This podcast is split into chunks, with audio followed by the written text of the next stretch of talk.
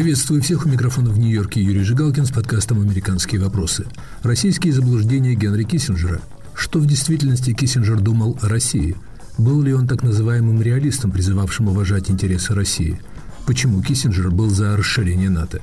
Эти и другие вопросы мы обсуждаем сегодня с Марком Кремером, старшим научным сотрудником Гарвардского центра российских и евразийских исследований, и Дэвидом Саттером, бывшим корреспондентом газеты Financial Times в Москве, американским публицистом.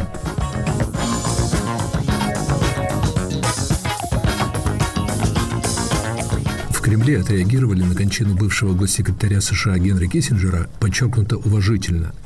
Владимир Путин направил соболезнования вдове Киссинджера, а пресс-секретарь президента России рассказал о многочисленных встречах Владимира Путина и Генри Киссинджера и очень глубоких, по его словам, разговорах, которые они вели о российско-американских отношениях, о будущем. Путин, по словам Пескова, ценил мудрость, феноменальный дипломатический талант своего собеседника – Агентство ТАСС напомнило о том, что Киссинджер призывал относиться к России как к важному элементу в новой системе глобального равновесия, и по утверждениям ТАСС Киссинджер неоднократно высказывал мнение, что Вашингтону необходимо признать гегемонию России в бывших советских республиках. Интересно, впрочем, что в обширной подборке высказываний Киссинджера, посвященных России и подготовленной проектом Russia Matters при Гарвардском университете, нет ни одной – где бы Киссинджер говорил о признании России как гегемона на бывшем советском пространстве. Но известны его заявления, сделанные еще в 1992 году, задолго до путинской эпохи, с предупреждениями об опасности российского гегемонизма для Восточной Европы и о необходимости противостоять попыткам Москвы вернуть бывшие советские республики. В своих взглядах на Россию Киссинджер, судя по всему, исходил из своей любимой концепции баланса сил – на которой, как он писал в книге «Дипломатия», зиждились международные отношения в течение нескольких столетий. В его взгляде на мир Россия была важным элементом этой глобальной системы противовесов. Он называл Россию травмированной страной, находящейся в поиске своей идентичности, которой необходимо чувствовать свою значимость, и многие из его высказываний выглядят как попытка оказать знак внимания Москве. Но выглядит ли сегодня актуальным главный тезис Киссинджера – о России как ключевом элементе международного баланса.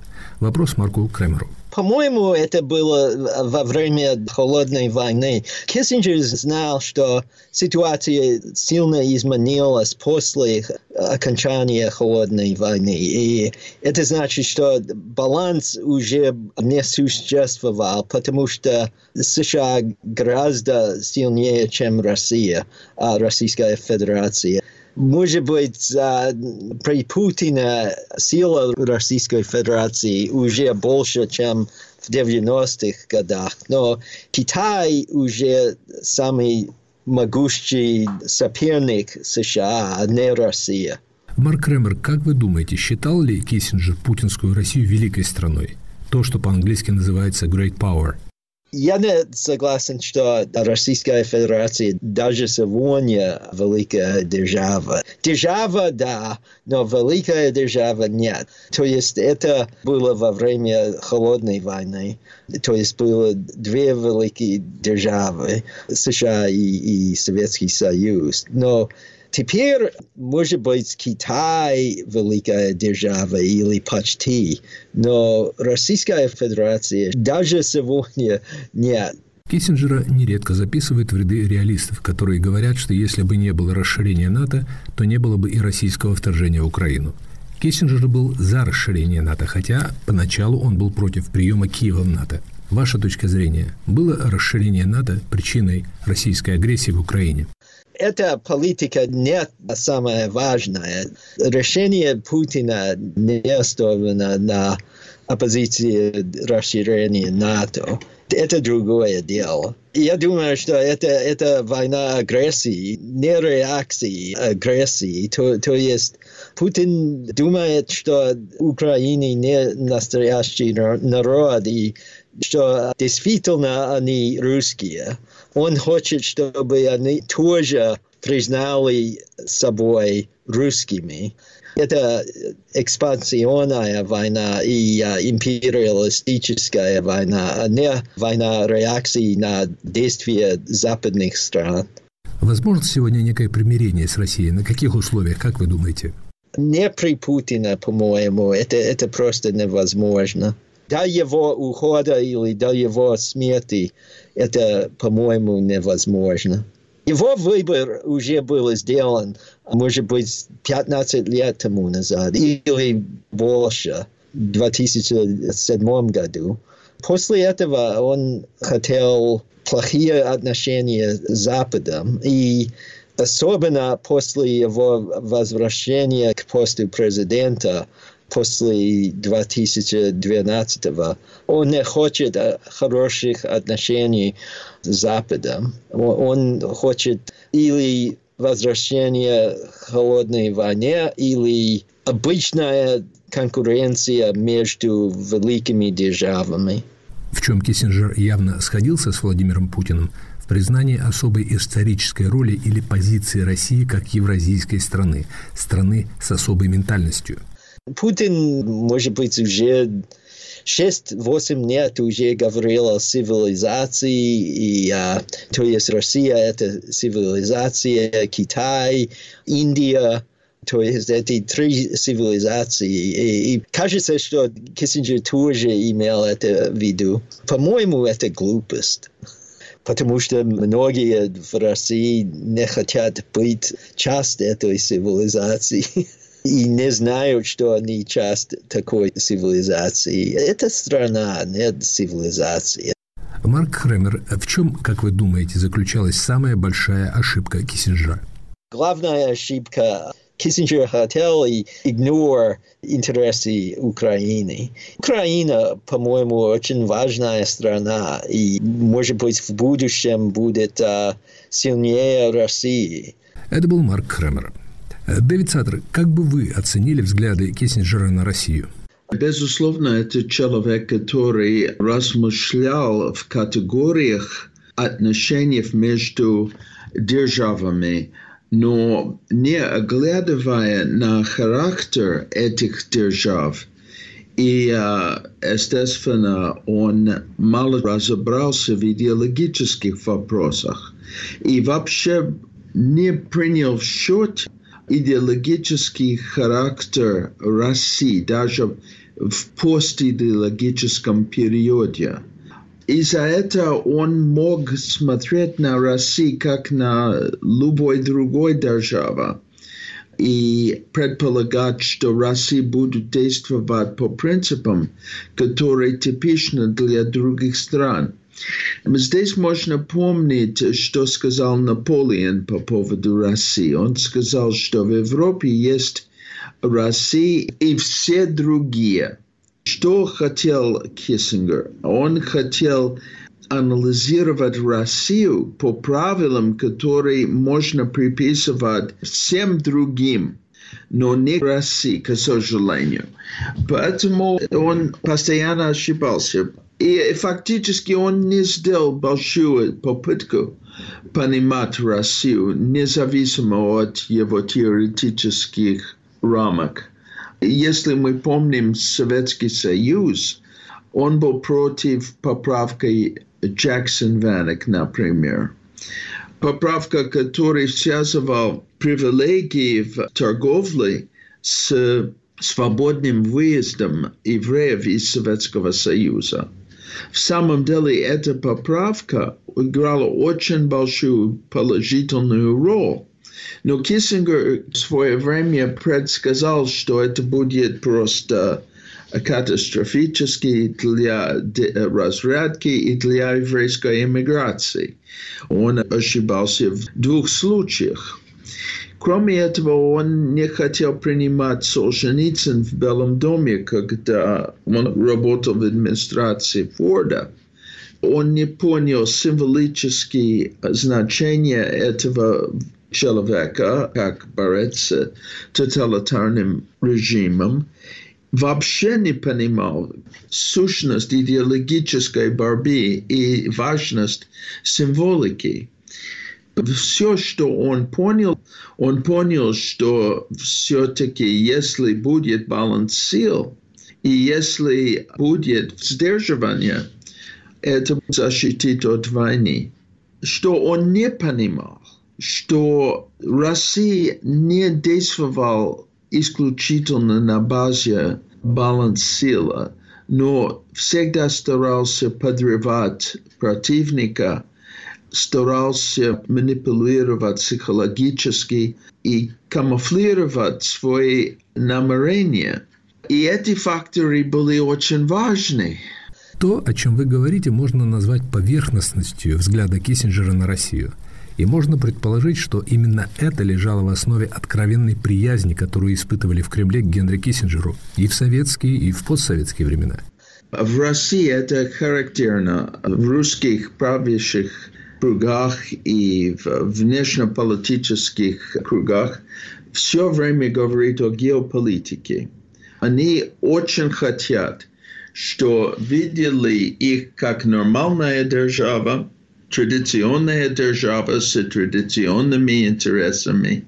Многие из этих прокремлевских и фактически кремлевских людей в области внешней политики, они все время говорили о геополитике. И Киссингер тоже говорил о геополитике. Но русские об этом говорили, потому что они совершенно не хотели, что люди понимали сущность намерения России. И Киссингер это говорил, потому что он в этом самом деле верил. Поэтому, конечно, они не могли не любить Киссингера. Им, конечно же, льстил акцент, который Киссинджер делал в публичных выступлениях на том, что Россия является великой державой. Хотя, как говорит Марк Кремер, России никак нельзя назвать великой. Что делает страну великую? Я думаю, в глазах Киссингера, судя по его книгам, которые очень интересны, между прочим, когда он говорил о вещах, которые он понимает. Я и думаю, что он имел в виду, что Россия все-таки влияет довольно серьезно на много вопросов. Я предполагаю, что он не имел в виду, что Россия великая в нравственном смысле. Надо помнить слова Путина, что распад Советского Союза был самая большая геополитическая трагедия прошлого века. Он не сказал, что это была самая большая трагедия, геополитическая трагедия.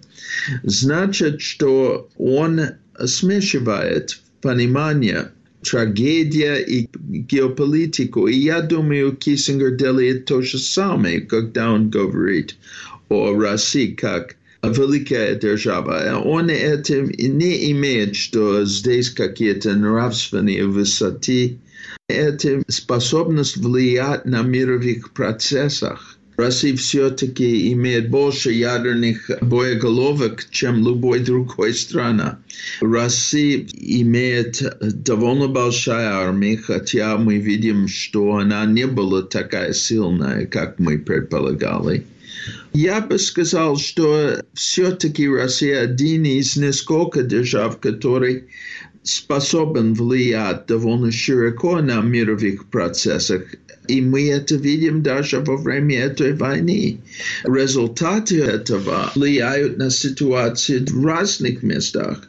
В Африке, Ближнем Востоке и даже даже в Корее и в Дальнем Востоке. Поэтому можно оправдать использование этой идеи великой державы Киссингера, если мы понимаем, что это не имеет никакое нравственное содержание и культурное содержание, потому что сейчас, к сожалению, Россия не представляется великой державой в этих смыслах. Мы вернемся к разговору с Марком Кремером и Дэвидом Саттером. Оставайтесь с нами. Привет, я журналист «Радио Свобода» Александр Гостев, который побывал почти в 70 странах. Там везде и всегда происходят интереснейшие события, влияющие и на нас с вами. Как именно? Об этом подкаст «Атлас мира». Я делаю его вместе с моим коллегой Ярославом Шимовым, знатоком Европы – Слушайте и подписывайтесь в агрегаторах подкастов в Apple, Google, Spotify и в других приложениях.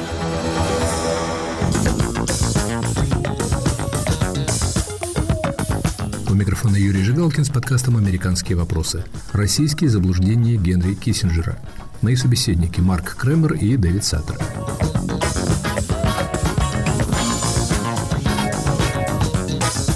Дэвид Саттер, у Киссинджера есть немало высказываний о России, под которыми могут подписаться так называемые внешнеполитические реалисты. Ну, например, он говорил, что Россия травмированная страна, что ей нужно дать ощущать свою значимость. Он призывал к отношениям с Москвой, в рамках которых Запад должен уважать ее индивидуальность. Как вы относитесь к этим тезисам Генри Киссинджера? По поводу знаки уважения это абсолютно контрпродуктивно потому что надо наоборот понимать, кто руководит в России и какие преступления они совершают. Мы не страдаем на Западе от отсутствия формального уважения к России как к стране. У нас отсутствует понимание именно криминальный характер нынешнего режима. Мы не страдаем от дефицит уважения, мы страдаем от дефицита знания.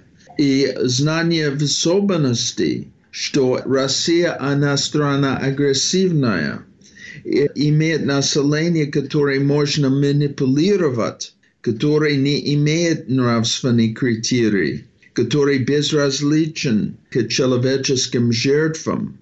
И если человек смотрит на такую страну с очками, так называемый реалист, но в самом деле псевдореалист, он не увидит самое важное о России. С Россией можно жить спокойно, жить мирно, но нельзя жить в полном невежестве. Киссинджер все-таки пытался анализировать советских и российских лидеров – о Владимире Путине, с которым он многократно встречался, он пишет, что это персонаж из Достоевского, у которого мистическая вера в русскую историю, который в духе русских правителей чувствует угрозу России, исходящую извне, в том числе и в результате расширения НАТО на восток. Эта фраза э, «характер из Достоевского» – это все говорят. Кондолиза Райс говорит, ну какой характер в самом деле? Лень понимать, кто это такой – Поэтому будем сказать, что это человек из Достоевского, что это из бесов или это из Рати Карамазова.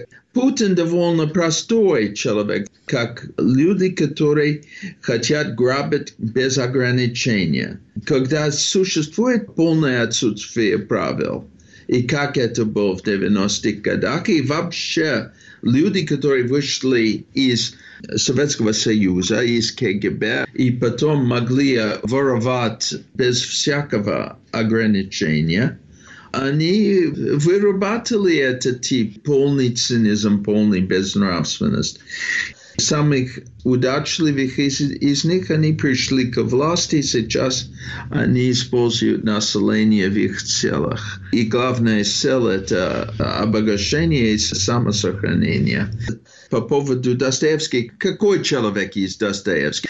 Когда Киссингер так говорил, он старался покрывать факт, что он не очень знал, кто это Путин. В том, что касается российской агрессии против Украины, Киссинджер называл это решение крупнейшей ошибкой Путина.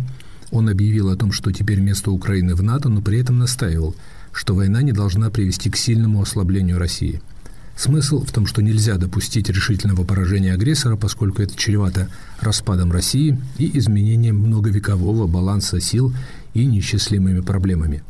Он преувеличивает центробежные тенденции в России – и последствия войны, где в Украине максимум, который может достигнуть это восстановление ситуации, который был установлен до 1991 года, и который они сами много раз до появления Майдана в Киеве в 2013 году подтвердили в разных договорах и в публичных высказываниях, даже Путин сам в 2002 году в пресс-конференции вместе с Кучмой тогда сказал, что он, не, у него ничего против того, что Украина стал членом НАТО потому что Украина это абсолютно независимая страна.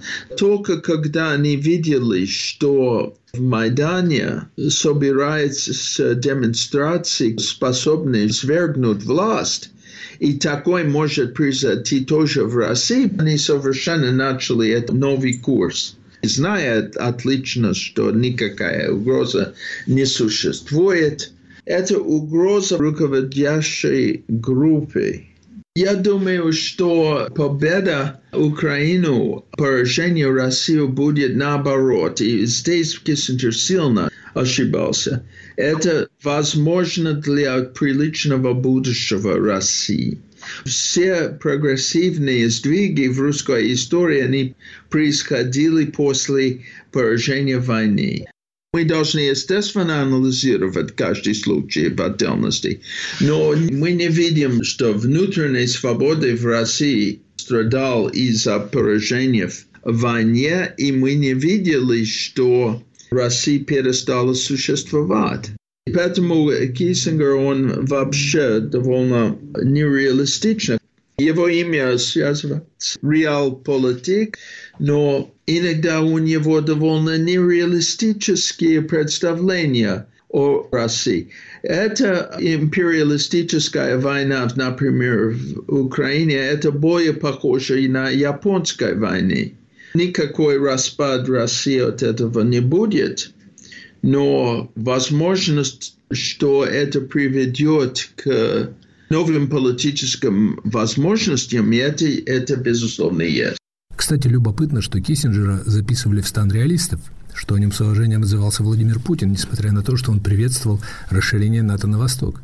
Был ли Киссинджер, с вашей точки зрения, реалистом, тем, за кого его принимают в Москве? По идее многих реалистов, что надо дать России его, ее сферу влияния в этих районах и регионах, где она традиционно доминировала, поддержка расширения НАТО не имел смысла. Расширение э, НАТО – это был шаг, который оправдывает понимание внутренней ситуации в России.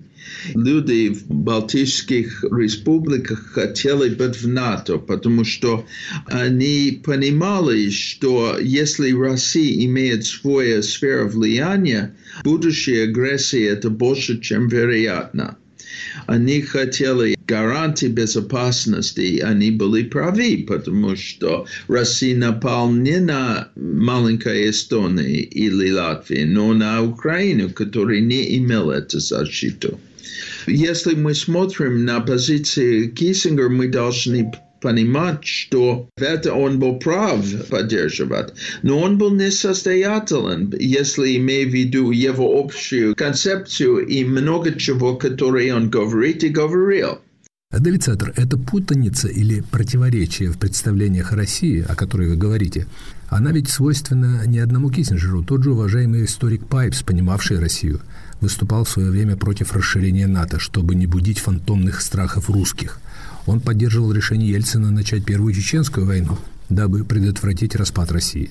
Бывший посол США в Москве Мэтлок спокойно отнесся к захвату России и Крыма и говорил в одном из наших интервью, что Путин дальше не пойдет. Похоже, что этот взгляд на Россию как на часть мирового баланса, без которого все рухнет, сохраняется несмотря ни на что. Ну, сохраняется, конечно, и это будет аргумент против поддержку для Украины и пользу давления на Украине.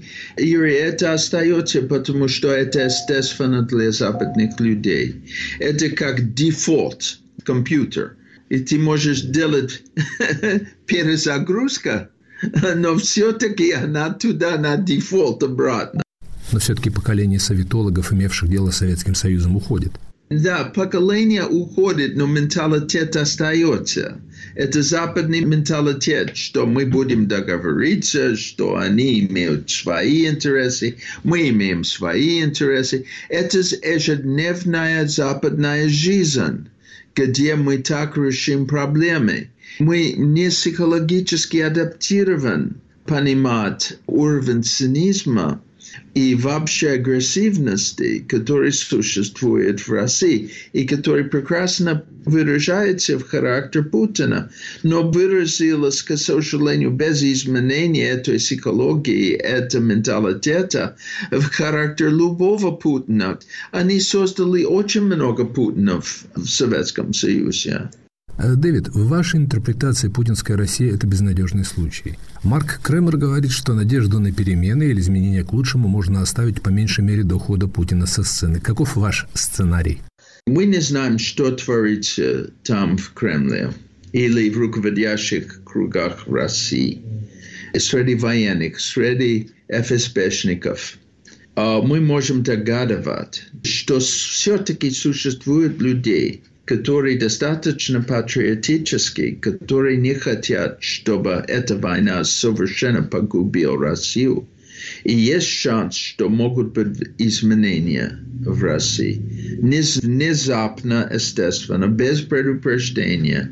В условиях, где такие силы сумеют покончить с этой войной, очень много все-таки сразу же становится возможным для России, потому что выбор будет довольно четкий. Либо подчинение Китая или восстановление связи с Западом. И об этом здравомыслящие русские будут думать.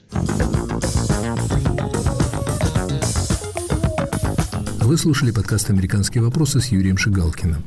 Российские заблуждения Генри Киссинджера. Моими собеседниками сегодня были историк Марк Кремер и публицист Дэвид Саттер. Слушайте «Американские вопросы» в эфире, на сайте Радио Свобода, на канале подкастов «Свобода» на YouTube, на приложении TuneIn. «Американские вопросы» доступны на всех основных платформах подкастов. Пишите мне, комментируйте в социальных сетях. Всего доброго, до следующей недели.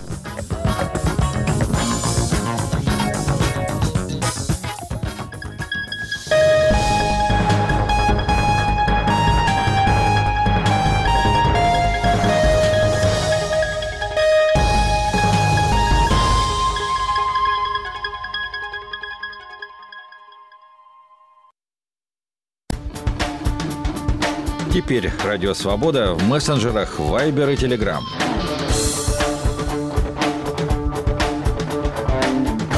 Свободная система обмена сообщениями мгновенно познакомит вас с точными новостями и новыми публикациями «Свободы». Эпоха свободной информации. Канал «Радио Свобода» в мессенджерах Viber и Telegram.